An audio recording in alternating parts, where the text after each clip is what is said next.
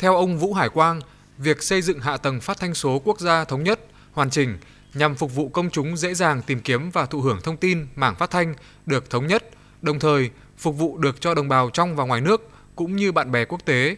Đài Tiếng Nói Việt Nam đã bắt đầu thực hiện từng công đoạn trong việc tin học hóa và chuyển đổi số từ những năm 2000. Tương tự, các đài phát thanh truyền hình địa phương cũng đã ứng dụng tin học hóa vào quá trình sản xuất và phát sóng. Tuy nhiên, để đạt được việc chuyển đổi số một cách toàn diện thì hiện nay chưa có đơn vị nào trên cả nước thực hiện được. Ngoài ra, do đặc điểm về tập quán, dân tộc, thói quen cũng như thể chế chính trị, do vậy không thể bê nguyên mô hình chuyển đổi số ở bất cứ nước nào và ứng dụng tại Việt Nam mà phải có cách làm riêng. Ông Vũ Hải Quang chỉ ra thách thức của việc chuyển đổi số là phải đối mặt với fake news, nghẽn mạng, tấn công mạng. Khi thực hiện chuyển đổi số thì phải có con người số, những phóng viên, biên tập viên tác nghiệp theo phong cách số. Xu thế chung trong quy hoạch báo chí từ nay đến năm 2025 phải tự chủ nguồn thu, muốn chuyển đổi số thì phải có tiền để xây dựng hạ tầng. Trong khi đó, mỗi đài lại có đặc điểm, đặc thù khác nhau, nhiều đài gặp khó khăn.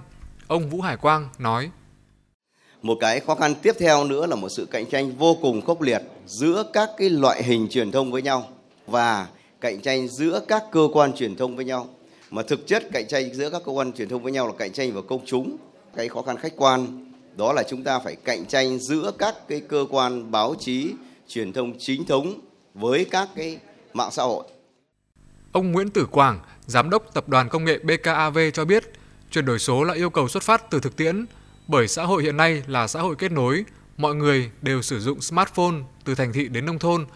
Trong các ứng dụng trên smartphone thì đều sử dụng các ứng dụng tốt nhất trên thế giới để phục vụ cho công việc và sinh hoạt hàng ngày. Chính vì vậy, người dân tự nhiên cảm thấy mọi việc đơn giản hơn trước đây.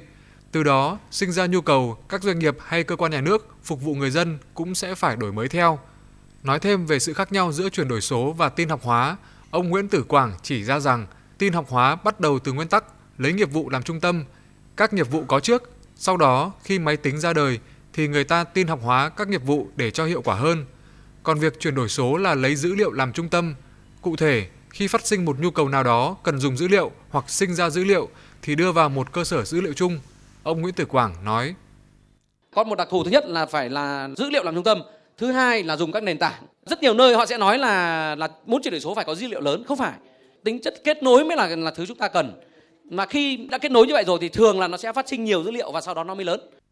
Về hệ thống OTT dành cho các đài phát thanh truyền hình, ông Hoàng Minh Thành, giám đốc công ty phát triển truyền thông và quảng cáo MAC cho biết, trải qua 38 năm, chúng ta đạt 50 triệu người nghe radio, qua 13 năm, chúng ta đạt 50 triệu người xem TV, qua 4 năm, chúng ta đạt 50 triệu người dùng internet. Thế nhưng chỉ mất 1 năm là có 200 triệu người dùng mạng xã hội.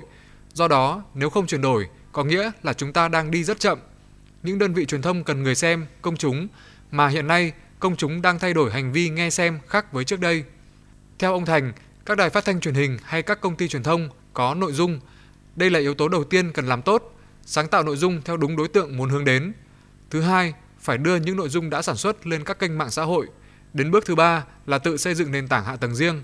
Ông Hoàng Minh Thành nói: Nếu mà chúng ta chuyển đổi sang về các nền tảng OTT thì chúng ta đấy chính là cái kênh mà để chúng ta phát hành nội dung để chúng ta có thể kiếm tiền ở trên cái nền tảng đấy thì đầu tiên là chúng ta phải có một cái mảnh đất của chúng ta đã và chúng ta sẽ tìm cách kiếm tiền trên cái mảnh đất đó và chúng ta hoàn toàn kiểm soát được cách chúng ta kiếm tiền. Thì thay vì là lấy tiền quảng cáo, bây giờ hoàn toàn chúng ta có thể lấy tiền người dùng mà. Bây giờ giới trẻ là họ sẵn sàng bỏ tiền ra để xem những cái nội dung độc quyền.